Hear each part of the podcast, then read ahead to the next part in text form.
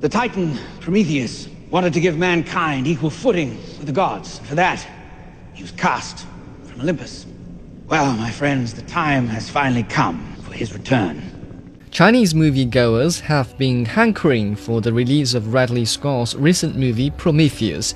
The prequel to the classic Alien franchise was rhapsodized as the most anticipated film of the year, but as it turns out, not everyone has the stomach for bloody 3D enhanced horror or the patience for Scott to detail his scattershot whims.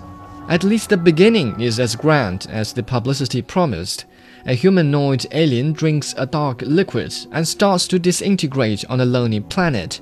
His DNA reintegrates with the living organisms on the planet, so some believe this scene hints at the beginning of the human species.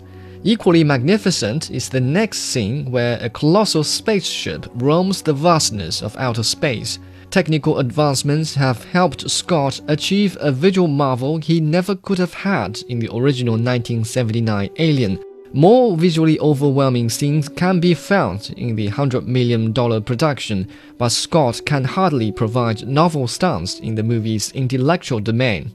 I was designed like this because you people are more comfortable interacting with your own kind. If I didn't wear the suit, it would defeat the purpose. Making you guys pretty close, huh? Not too close, I hope. In almost every movie of the Alien franchise, there is an android serving either as a contrast or comparison to humankind. In Prometheus, the android David, brought to life by the acting of Michael Fassbender, is made to resemble a human being in every aspect. He has both the curiosity of his creator and the benefit of immortality as an exquisite piece of machinery. His dialogue with Charlie Holloway, a scientist in search of the origin of humankind, is rather interesting. We made you because we could, Holloway says to the inquisitive robot.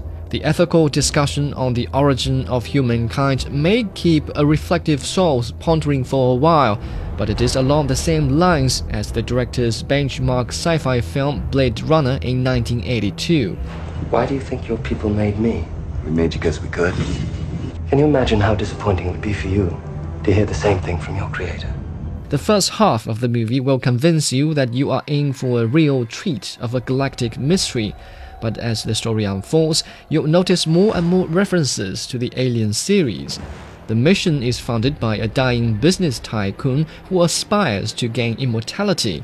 Now, does this sound familiar to you, or do I have to remind you that it was corporate greed that brought Ellen Ripley into contact with the hostile species in the 1979 horror film? Other references include a scene where an alien creature bursts from the giant's chest. Well, I just knew Scott couldn't have skipped that.